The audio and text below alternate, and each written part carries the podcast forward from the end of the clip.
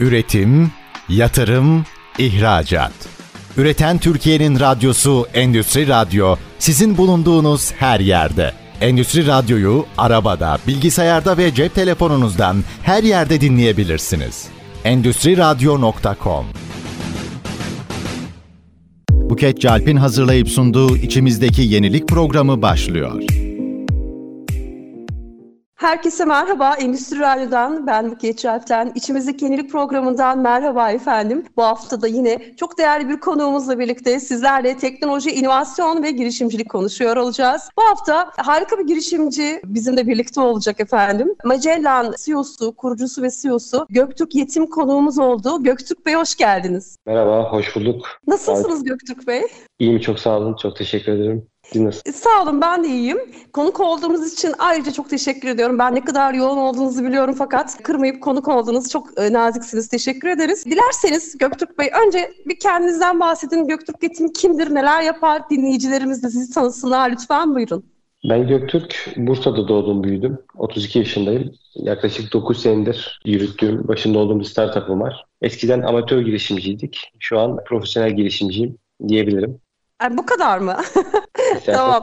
Çok güzel. Olsun. Profesyonel girişimcilik e, kelimesi birkaç hafta önce ben de burada konuşmuştum. Birazdan ona da değiniriz tabii. Benim de çok önemsediğim bir şey, tanımlama. Şimdi tabii biz Göktürk Bey programımızda inovasyon konuşuyoruz, girişimcilik konuşuyoruz. Amacım aslında bir inovasyon danışmanı olarak süreci demokratize etmek. Yani inovasyonun sadece çok büyük A segment şirketlerde çalışıldığına, çalışılabileceğine ya da sadece teknolojiyle bağdaştırılmasına biraz karşı bir danışman olarak biraz daha yaygınlaştırmak için ve süreci demokratize edebilmek için aslında ufacık bir çabam olsun diye bu yayını yapıyorum. O yüzden programın adı içimizdeki yenilik. E, bu doğrultuda herkese ilk sorum aynı oluyor bütün konuklarıma. Göktürk Yetim için inovasyon nedir, ne değildir? Buyurun lütfen. Benim için İnovasyon aslında katma değer demek. Yani yapılan bir işte oluşacak olan katma değer artışı sağlanıyorsa bana göre bu iş inovasyon içeren bir şeydir. İnovasyon genelde teknolojide varmış gibi şu an günümüzde çok özdeşleşiyor ama her alanda katma değer katabilecek, olan şeyin üzerine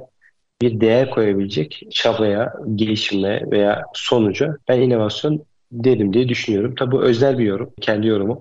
Belki lügattaki karşılığına çok uymayabilir ama bana göre inovasyon katma değerdir. Çok güzel. İnovasyon ben e, de katma değer, uyumlu katma değerdir diye bir tanımlama yapmıştım vaktin birinde. Çok güzel. Literatürden de çok farklı tabii tanımlamalar var inovasyonla ilgili. Ben şuna inanıyorum. İnsanoğlu karmaşık bulduğu bütün yapıları tanımlamak için hani karmaşık kompleks buluyor ya. Oraya evet. bir sürü tanımlama yapıyor ve aslında hani bir literatür taraması yaptığımda e, çok fazla o alanda o kelimeyle ilgili o çok fazla kuram varsa insanın yeterince anlamadığı ve içselleştirmediğinden kaynaklandığını düşünürüm hep. Şu anda inovasyonun aslında bu kadar çok konuşuluyor olması çok güzel. Fakat yani insanlar 20 sene önce de inovasyon yapıyordu. İlk çağda da ateşi bularak ya da tekerleği bularak da inovasyon yapıyordu. Sadece jargonlarla süslemiş olduk diye bakıyorum sürece. Ben Hemen aslında hazırladığım birbirinden güzel soruların ikincisine geçmek istiyorum sizde. Teknoloji girişimciliği nedir? Özellikle siz teknoloji girişimciliği, teknoloji girişimcisi olarak cevaplayacağınızı düşünüyorum bu soruyu. Ve mesela girişimcilikte özellikle teknolojide çok fazla önemli olan bir unsur var. O da e, fırsat öngörüsü. Bu nedir? Yani fırsat öngörüsü teknoloji girişimciliğinde ne anlam ifade eder? Ve aslında belki şuraya bağlayabiliriz. Teknoloji girişimciliğinde fırsatlar, ayrıcalıklar nelerdir? Ya da siz neden teknoloji girişimcisi olmayı seçtiniz mesela? Biraz bundan bahsedelim isterim. Buyurun lütfen.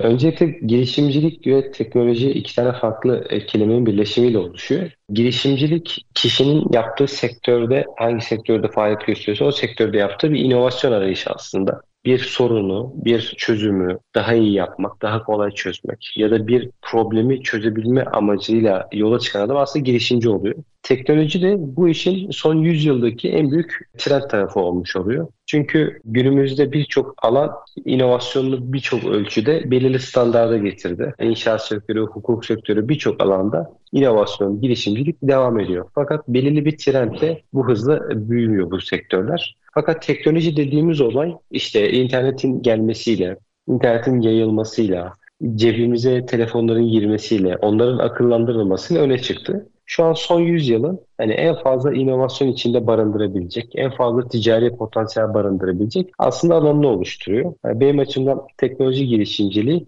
bu 100 yıl içerisinde katma değeri elinde tutan ana partnerlerden bir tanesi diye düşünüyorum. Girişimcilikte fırsat öngörüsüne baktığımızda keşfedilen veya keşfedilemeyen şeyler var hayatımızda. Bazen keşfedilen işler keşfedildiği şekilde devam ediyor. Mesela bunları pillere örnek gösterebiliriz. Ama pillerin bulunması bir inovasyondu. Şu an pillerin daha küçük bir şekilde faaliyet göstermesi ayrı bir inovasyona döndü. Şu an girişimcilik alanında, özellikle teknoloji girişimciliği alanında çok fazla keşfedilmemiş alanlar görüyoruz. Ya da daha önce kısa bir giriş yapılıp belirli bir alanı keşfedilmiş. Fakat devamlılığı açısından daha çok yol olması barındırabilecek çok fazla inovatif iş fırsatı öngörüyoruz. Burada da aslında fırsat öngörüsü girişimcilikte burada yaşanan problemi veya beklenen çözümü içinde çözüm olarak sunabilecek değer sağlayan girişimciye adanmış oluyor. Benim için aslında bu sorunun cevabı bu şekilde cevaplamış olabilirim diye düşünüyorum. Güzel. Teknoloji girişimciliği aslında bir şeye bakmak lazım. Hızlı teknolojiler özellikle çok fazla hemen yatırım bulabildiği ya da kâra geçebildiği için çok cazip gelmekle birlikte ya derin teknolojiler hani daha böyle yatırımı yüksek, hazırlık süreci daha uzun, daha fazla aslında teknolojik yeterlik gerektiren girişimlerin daha yavaş fakat daha sağlam ilerlediğini de gözlemleyebiliyoruz diye düşünüyorum. Şu an bayağı bütün girişimcilik ekosistemin gündeminde olan bir yatırım turu liderliğiniz var. Bundan tabii ki ikinci bölümde sık sık bahsediyor olacağız. Fakat önden sizin bu ekosisteme bakış açınızı anlayabilmek için bu formal sorularımı sormak durumundayım e, diye düşünüyorum. E, şimdi ben e, şunu da sormak istiyorum. Ülkemizde özellikle inovasyon ekosistemi değerlendirirseniz eksikliklerimiz nelerdir? Güçlü yönlerimiz nelerdir? Yani siz belki de bu eksiklikleri optimize mi etmeye çalışıyorsunuz kendi girişiminizde? Yaklaşımınız nedir? Buyurun lütfen. Şöyle benim burada iki vasfım var. Bir tanesi profesyonel bir girişimciyim. Diğeri de iş adamıyım. Ülkemize inovasyonu değerlendirirken güçlü ve zayıf yönlerini tecrübe etme şansım oldu. Hem kendi girişimcilik alanında hem de şirketi büyüttükten sonra sektörü analiz etme anlamında. Türkiye'de şöyle bir trend var. Türk insanı gelişime ve değişime çok açık. Yani bugün yeni bir teknoloji çıktığında onun adaptasyonu çok hızlı oluyor. O yüzden bilişim alanında yani bin dolarlık bir laptopla bir milyon dolar gelir elde edebiliyorsunuz. Dolayısıyla teknoloji girişimciliği Türkiye'de çok fazla popüler olmaya başladı. Ve bu popülaritenin ucuza yapılabilmesinden kaynaklı şey, ürün ve çözüm hayatımıza girdi. Dolayısıyla startup ya da girişimcilik işinde bulunan insanlar kendi yaptıkları ürünün ürün saha uyumunu çok hızlı bir şekilde e, test edebiliyorlar. Bu işin büyüyüp büyüyemeyeceğini, işte yayıp yaralamayacağını ya da başarılı olamayacağını görmeleri çok hızlı oluyor. Dolayısıyla inovasyon içerisinde bulunan, yani bir girişimcilik inovasyonu ekosistemin içerisinde bulunan girişimciler kendi çözümlerini ya da kafasındaki hayalleri çok kısa bir şekilde cevabını almış oluyor. Bana böyle bu güçlü tarafını oluşturuyor. Güçsüz tarafı da biraz ülkenin olduğu pozisyon, durum, maddi manevi birçok şartla alakalı oluyor. Ben genelde yaptığım konuşmalarda şöyle bir örnek görüyorum. Mesela bir peyzajcıya ya da bir fidancıya gittiğinizde küçük saksılar içerisinde küçük fidanlar olur. Ve siz bunu alırsınız, bir toprak, büyük bir toprak koyarsınız ve oradaki fidan büyür, ağaca dönüşür. Türkiye'de genelde startuplar o küçük saksılıklarda bulunuyor şu an.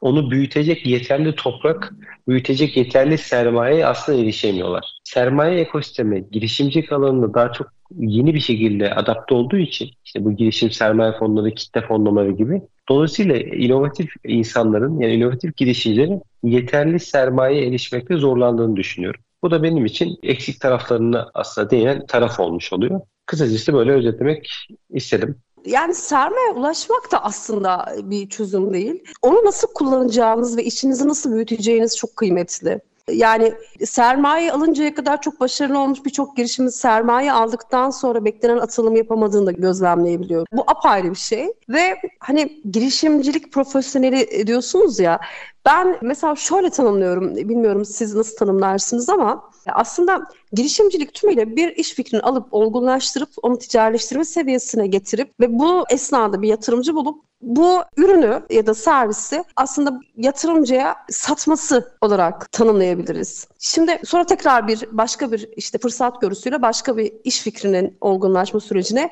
geçebilir. Yani seri girişimci dediğimiz. Bir de şey var sermayeyi aldıktan sonra yatırımı aldıktan sonra girişimin başında olmaya devam ederek işi büyütmeye iyi tercih eden var. Şimdi birincisinde seri bir şekilde girişim üretip onu satış hale dönüştürüyorsunuz. Yani ürününüz aslında girişim oluyor ve yatırım buluyorsunuz. Bir diğerinde ise yine yatırım buluyorsunuz fakat girişiminizi büyütmeye devam ediyorsunuz. Önce KOBİ sonra A segment bir firma olmak gibi bir süreçten geçip ürününüzü ticaretleştirmiş oluyorsunuz. E, bu bağlamda siz kendinizi hangi skalada görüyorsunuz? Girişimci profesyoneliyim derken. Şimdi bunun iki cevabı var. Biz 9 yıllık bir girişimiz. Ben biraz girişimciliği biraz farklı yorumluyorum. Bana göre girişimcilik şirketi kurana kadar. Şirketi kurduktan sonra herkesin tüccar olduğunu düşünüyorum ben. Yani şirket kurma aşamasına, bu ürünü yapma aşamasına gelene kadar ki azim, mücadele ve çabaya ben aslında bir girişimcilik tarafını olarak değerlendiriyorum. Girişimi şirketten sonra, kurduktan sonra girişimci artık bir şirketin genel müdürü, ortağı, yönetim kurulu üyesi, artık kendisi nasıl bir title yapıyorsa o saatten sonra ticari kanunlarla uğraşmak zorunda. Yani Türk Hukuk Kanunu, Türk Ticaret Kanunu gibi birçok şey muhatap oluyor ve gelişim devam ediyor. Burada şirketlerin eğilimleri işte ürün şirketi olmak, teknoloji şirketi olmak gibi birçok ayrım oluyor.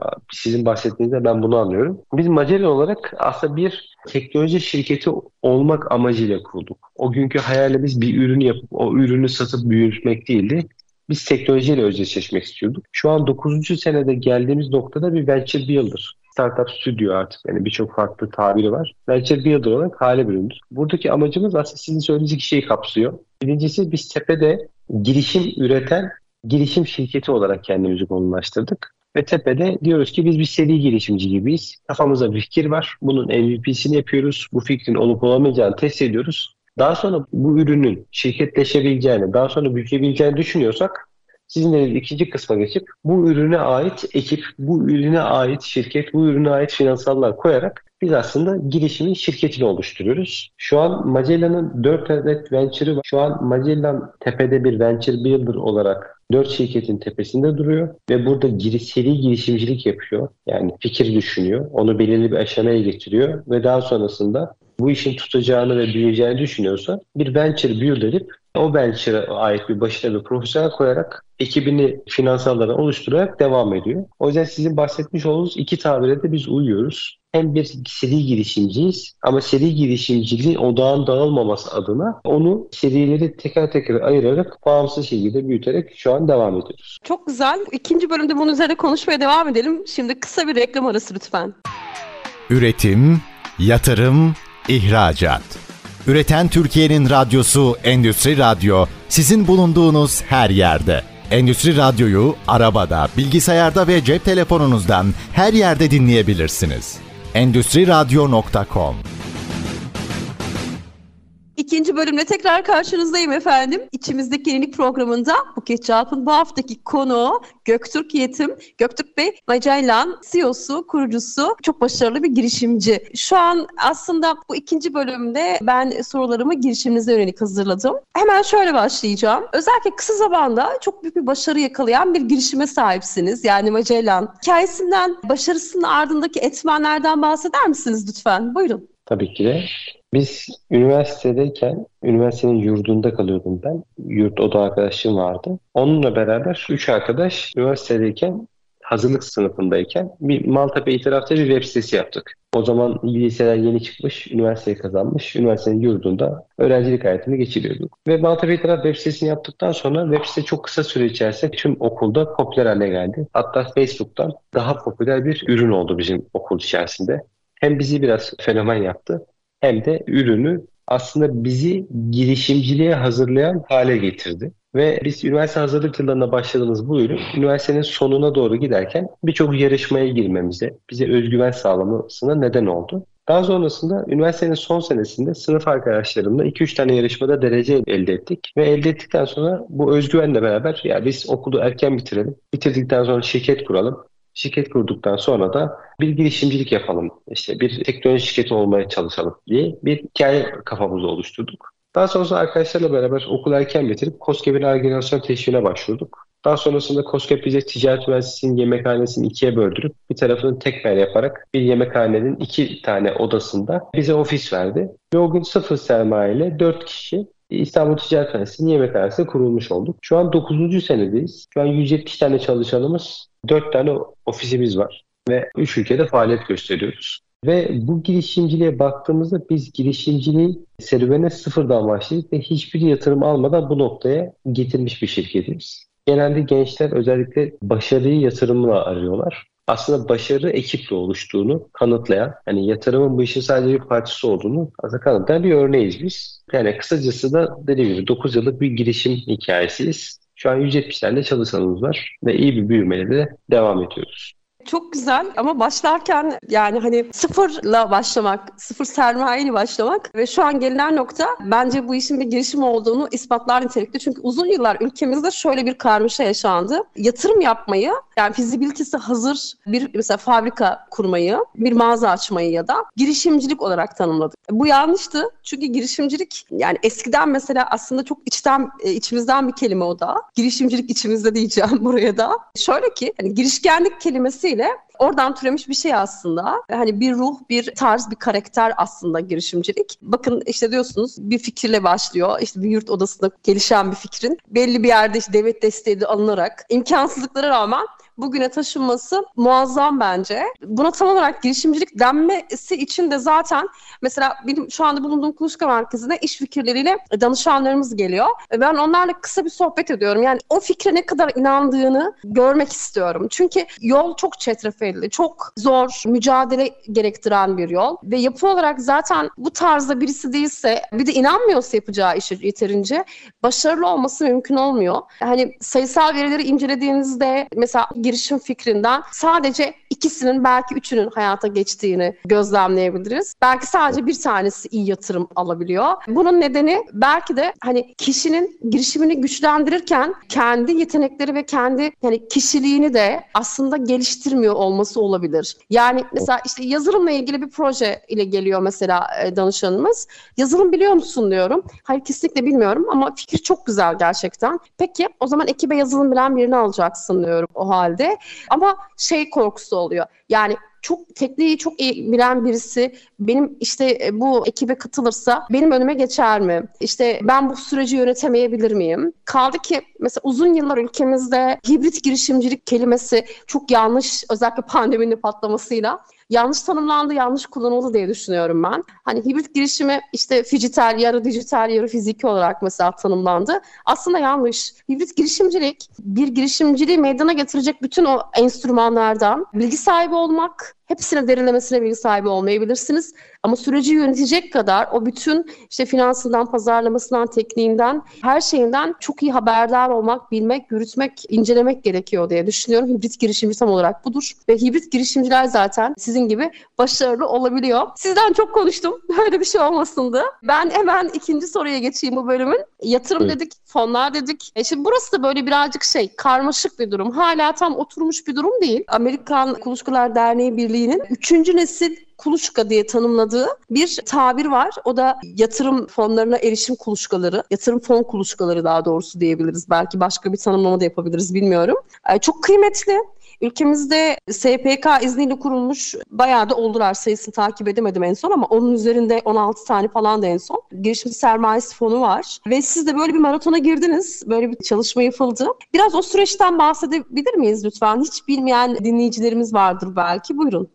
Seve seve. Şimdi biz Magellan olarak 9 senede kendi ürettiğimizi, kazandığımızı sermaye yaparak bir noktaya geldik. 170 tane çalışan seviyesine ulaştık ve iyi bir büyüme sergiledik. Bu zamana kadar yaptığımız her şeyi biz işin içine koyduk ve işi büyütmeye odaklandık. Ve 9. senenin sonunda şunu fark ettik. Biz kazandığımızda belirli bir ölçekte büyüyebiliyoruz. Belirli ölçekte büyürken de belirli bir hızla yol alıyoruz. Globalleşmek istiyorsak bizim bu işi daha hızlı yapmamız gerekiyor. Çünkü sermaye fikrin önüne geçebiliyor belirli alanlarda. Dolayısıyla biz de yatırım alma kararı verdik. Hayatımızda ilk defa bu sene bir yatırım turuna çıkalım dedik. Bir ürünümüzü, alternatif bir fintech ürünümüzü yatırıma açtık. Price'a bir değerleme yaptırdık. Tabii startupların bu tarz şirketleri değerlendirme yapmaya bütçeleri çok olmuyor. O yüzden onlar genelde kendi değerlemelerini VC'lere ya da onlara yatırım yapacak olan angel investorlarla pazarlık ederek oluşturuyorlar. Ve daha sonrasında biz Price'e değerleme yaptırdıktan sonra yatırım turu arayışına geçtik. Öncelikle şunu öğrendim. Ben bana göre bu cümle içerisindeki en değerli şeyin olduğunu e, bu olduğunu düşünüyorum. Türkiye'de yatırım almak ortalama 12 ay ile 17 ay arası sürüyor. Hatta Türkiye ortalaması 17 ay. Ama başarılı bir girişimciyseniz onu 12'ye kadar düşürebiliyorsunuz. Bizim dahi şu an yatırım alma sürecimiz 10 ay sürdü. Tahminim iki ay içerisinde de diğer turumuz da kapanıyor olacak. İki tur halinde yönetiyoruz yatırım sürecini.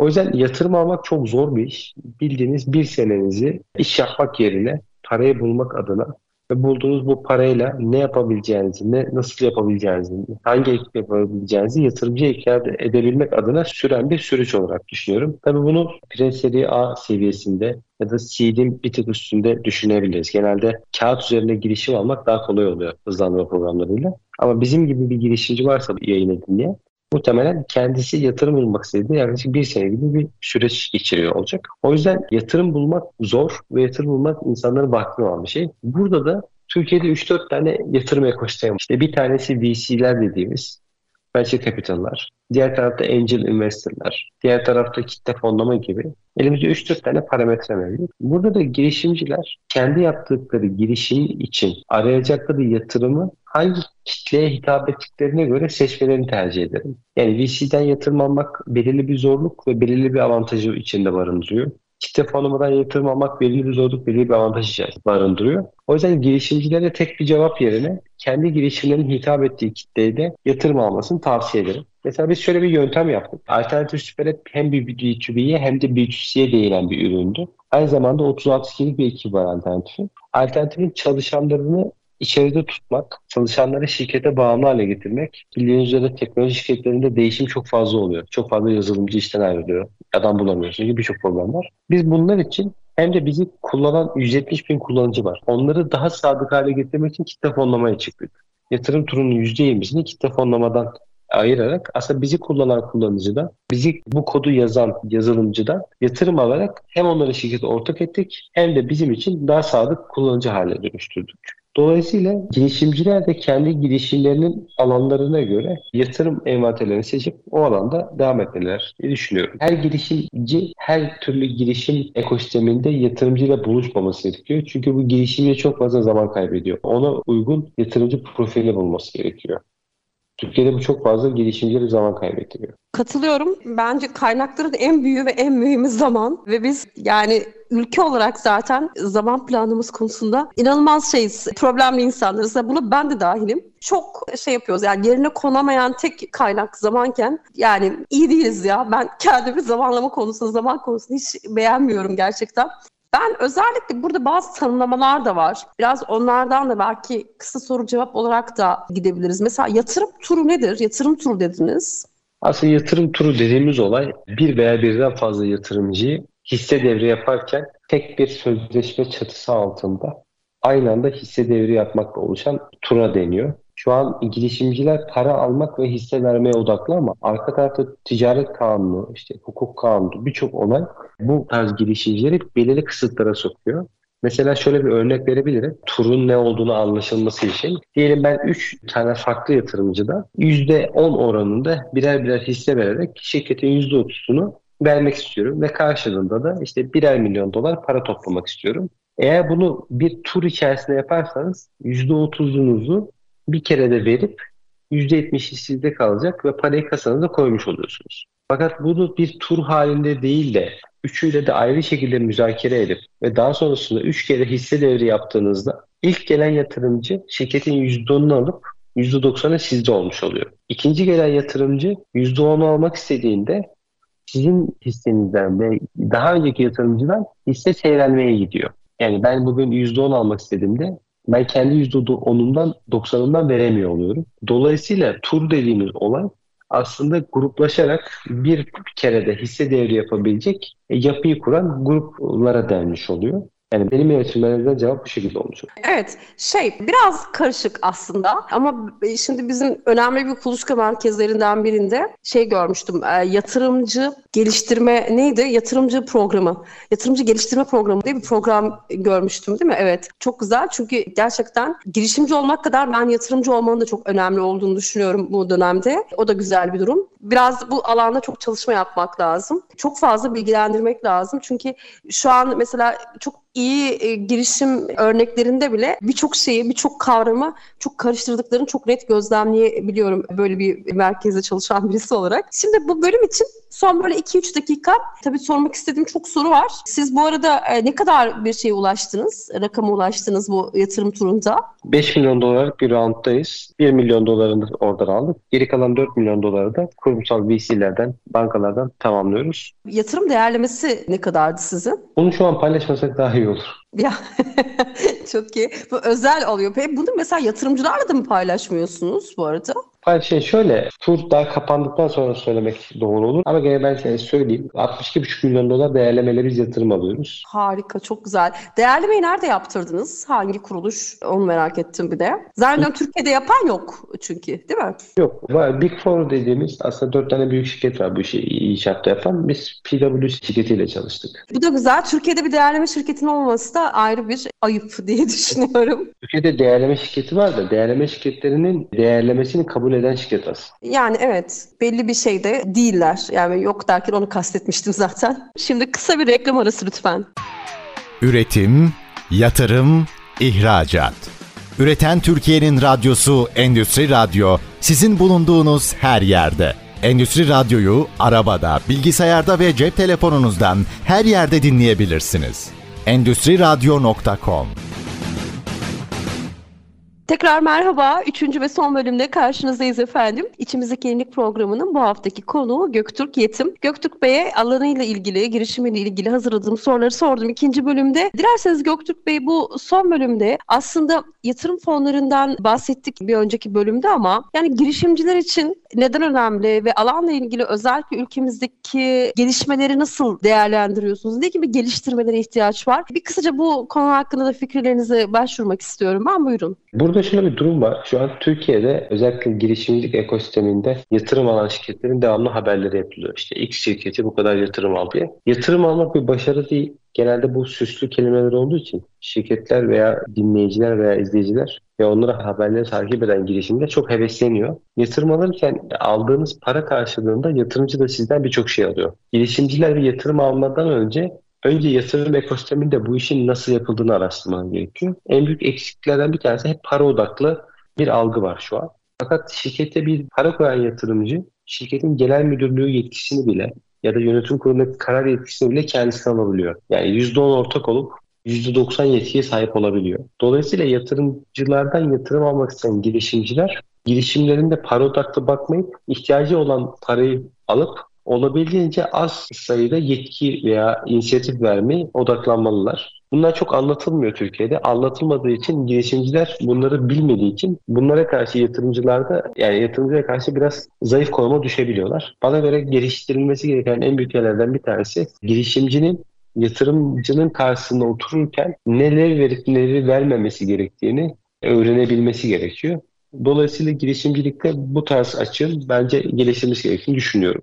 Çok teşekkürler. Bir sonraki sorumuza geçelim isterseniz. Özellikle iyi bir girişim için yani fark yaratan bir iht- inovasyona ihtiyaç var mı? Siz böyle mi yaptınız? İnovasyon, girişimcilik neden önemlidir? Rolü nedir diye bir soru yöneltmek istiyorum. Size buyurun lütfen. Ya şu an dünyada herkes bir şeyle uğraşıyor. Herkes bir şey geliştiriyor. Herkes bir şey düşünüyor. Herkes bir şey yapıyor. Şu an iş yapmak bu devirde kolay. Yani teknoloji şirketi olduğunuzda daha da kolaylaşıyor. Fakat insanlarda şöyle bir alışkanlık var. Herkes e, birbirinin rakibini yapmaya çalışıyor. Yani biri A şirketi bir iş yapıyor, B şirketi de ona rakip olmaya çalışıyor. Bizi girişimcilik ekosisteminde bizi başarılı kılan şey biz hep kendi kulvarımızı açtık. Yani kimseye rakip olmadık. Kendi yaptığımız üründe kendimize bir kulvara belirledik. İnsanların daha farklı bir şekilde baktığı, aynı işe yarayan fakat farklı kulvarlarda faaliyet gösteren ürünleri birleştirerek farklı kulvarlar oluşturduk. O yüzden yapılan işi taklit etmek ya da yapılan işe çok şu bir değer önerisi yapmak yerine girişimciler yapacakları ürünleri kendi kulvarlarını oluşturacak şekilde dizayn edip kullanırlarsa bana göre daha rahat bir şekilde başarılı bir ürün haline dönüştürürler girişimlerini. Dolayısıyla taklit veya farklı bir şey, bakış açısını ürünün üzerine inovatif olarak eklerken her ne kadar benzerse de farklı bir kulvar açarak, farklı bir ticari modelle hareket ederlerse ben girişimciler için başarılı olmam olmasını çok yukarıya çeker diye düşünüyorum. Ben de tam olarak sizin gibi düşünüyorum. Mentörlük de veriyor musunuz şu anda Göktürk Bey bazı girişimlere? Böyle bir çalışmanız var mı? Gönüllü. Mentörlük zaten biraz gönüllü kişi gibi oluyor diye düşünüyorum ben. Bana katılıyor musunuz ama? Şirketteki arkadaşlara şöyle söylüyorum. Herkes zekasının zekatını vermesi lazım. Mentor sadece tepedeki adamın değil, gerek developer'ın, gerek iş analistinin, gerek e, tasarımcının yapması gereken bir şey. Kişiler bir yere gelip belirli bir zaman içerisinde belirli bir tecrübeyle yol alabiliyorlar. Ama arkasında bırakılan insanlar ya da arkadan gelen insanların da onların yardımına ihtiyacı oluyor. Dolayısıyla bir ana motto olarak herkesin bu şekilde mentörlük yapmasını destekliyor ve tavsiye ediyoruz.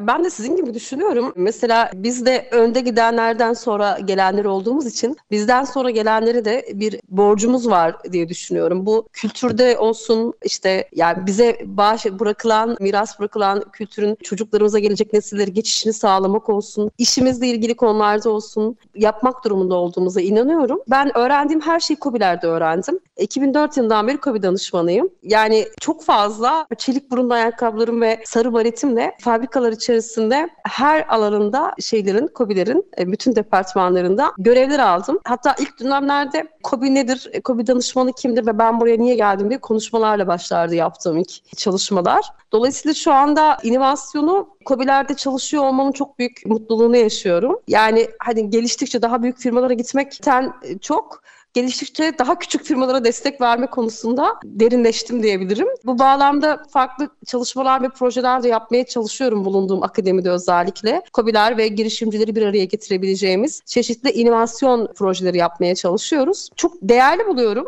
Özellikle inovasyon ve girişimcilik kültürünün COBİ'ler için neden önemli olacağını, COBİ'ler için inovasyon neden önemli olacağına dair görüşleriniz nelerdir? Şimdi kobi olmak başlı başına zor bir süreç. Yani büyüme ve küçülme arasında sıkışmış ve mücadeleyle hayatını devam ettiren aslında bir segmentasyon oluyor. Ve bu segmentasyonda kobilerin kurumsallığa geçmesi, büyümesi, kobinin yaratmış olduğu değer önerisini geleceğe taşıması anlamına geliyor. Sadece Kobi yaptığı işi ticari olarak değerlendirmemesi lazım. O ettiği mücadele sonundaki oluşan know-how'u da aktarabilmesi lazım. Genelde Kobi'ler aile şirketleri çok oluyor Türkiye'de.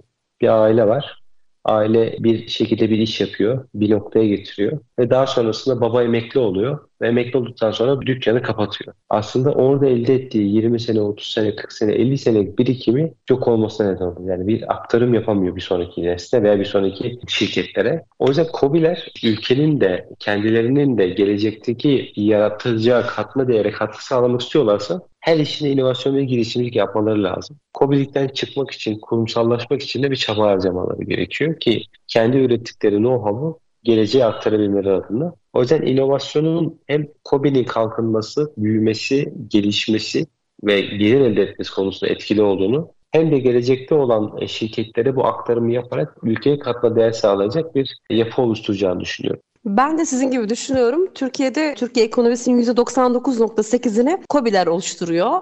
Çok kıymetli. Baktığınızda bütün A segment firmaların aslında COBİ olmayan firmaların daha doğrusu tedarikçisi konumunda COBİ'lerin olduğunu görüyoruz ve bu değişime, dijital dönüşüme, inovasyon çağına, 6. teknoloji çağına ayak uydurmalarının topyekun kalkınma için çok kıymetli olduğunu düşünüyorum. Bu bağlamda özellikle organize sanayi bölgelerinde olan COBİ'lerin inovasyon ekosistemine dahil olabilmesi için projeler geliştirilmesi gerektiğini inanıyoruz. Biz üniversite olarak da, kuluçka olarak da, ben kendim COBİ danışmanı olarak da bu yönde de çalışmalar yapıyoruz. Bu girişiminizdeki aslında işte bu fırsat görüsü, işte yalın ürün oluşturma, business canvas oluşturma kabiliyetlerinizi ve aslında denenmiş ve başarıya ulaşmış bu yeteneklerinizi, tecrübelerinizi COBİ'lerle paylaşmanın çok önemli olduğunu düşünüyorum. Çünkü onlar da esneklik yapısı gereği aslında yeni bir inovasyon, yeni bir ürünü uygulamak için yani hayata geçirmek için çok doğru ortamlar. Yani laboratuvar aslında baktığınızda. Çünkü hem hareket kabiliyeti yüksek hem de etki alanı düşük olabiliyor. Yani siz aslında milyon dolarlık bir fabrikada bir prosesi değiştireceğim iddiasıyla girdiğinizde yapmanız gereken aksiyonla bir Kobe'nin küçük model fabrikasında yapmanız gereken aslında aksiyon aynı olmuyor. Bunu demek istiyorum. Ve özellikle şu an hali hazırda işte üstten A segment firmaların COBİ'leri desteklemesi, COBİ'lerin de girişimcileri destekleyerek belki de farklı bir açılıma gitmesi gerektiğine de inanıyorum yürekten. E, programın sonuna doğru yaklaşıyoruz. Özellikle eklemek istediğiniz bir şey varsa onları alabilirim Göktürk Bey. Bu mimaride zaten çok güzel konuştunuz. Dediğiniz şeyin üzerine nokta koymak zor olur. Girişimcilik, inovasyon bunlar hep bir mücadele gerektiriyor.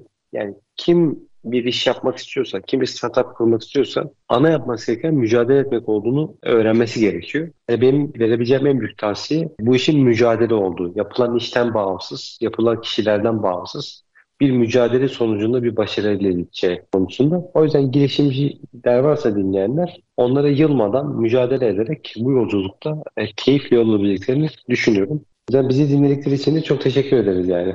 Ben konuk olduğunuz için çok teşekkür ediyorum. Çok kıymetli. Yani özellikle deneyim aktarımı burada başarıya ulaşmış bir girişim daha niceleri olur inşallah. Ülkemiz için de çok kıymetli olduğunu düşünüyorum. Ben özellikle sizden çok esinlenen, çok örnek alan birçok gençle tanıştım sizinle tanışmadan önce. Sizin için kullandığı, evet. sizin de kullandığınız bir tanımlama var. Onu söyler misiniz rica etsem? Ünlü değilim ama illaki duyarsınız adımı diyorum da. Yani Çok tabii güzel. o benim üniversite hazırlıktan beri kullandığım bir mottoydu. O zamanlar şirket falan yoktu. Harika. Onu söylediğim şuydu. E, biri benim profilime giriyorsa demek ki beni biliyordur yani. En azından adımı soyadımı biliyordur diye koymuştum ama şu anda da yavaş yavaş ne, ne amaçla koydum ve neye anlaşıldı yavaş yavaş oturuyor. Ama beni gidişimde gözlerine çok büyütmesin. Ben yani biz sadece yapmak yapmamız gereken şeyi yapıyoruz. Mücadele veriyoruz. Belirli bir başarıya ulaşıyoruz. Emin olsunlar beni büyük gördüklerinde kendileri benim yaşıma geldiğinde benden çok daha büyük olacaklar. Çünkü onların zamanı, onların nesli, onların durumu bizden çok daha iyi. Biz çoğu şeyi çok fazla çabalarak elde ettik. Şu an onlar şanslılar. Elde etmek istedikleri birçok şeyi hazır önlerine gelebiliyor. O yüzden kendilerine güvensinler ve kendileri bizim gibi olmaktan çok bizden daha fazla nasıl büyürüz diye odaklansınlar. Güzel, harika bir vizyon gerçekten. Ben de tıpkı sizin gibi düşünüyorum. Hatta eğitmenlik yaptığım süreçlerde hep şuna inanmışımdır. Ben eğer benim öğrencim beni geçmiyorsa benim eğitmenliğimde bir problem var demektir. Yani benden çok önde olmalı benim eğitimini üstlendiğim kişi, bu iddiada olduğum kişi diye her zaman düşünmüşümdür. Çok teşekkür ediyorum. Hem tarzınız hem de başarılarınızla buraya konuk olduğunuz için, Göktürk Yetim olarak konuk olduğunuz için, isminizle konuk olduğunuz için çok teşekkür ediyorum. Çünkü bazen e, bazı işler insanların e, karakterini ve ismini geçebiliyor. Ben bunu çok şeyde bulmuyorum açıkçası. Sürdürülebilir bulmuyorum, güzel ve doğru bulmuyorum. İnsan olarak, odakta insan olarak iş yapmanın çok manidar olduğuna inanan birisi olarak Bilmiyorum bana katılır mısınız ama çok teşekkür ediyorum. Ben teşekkür ederim. Çok sağ olun tekrardan davet ettiğiniz için. Rica ederim. Sağ olun. Efendim bu hafta da programımızın sonuna geldik. Tekrar görüşünceye kadar selam, yola devam.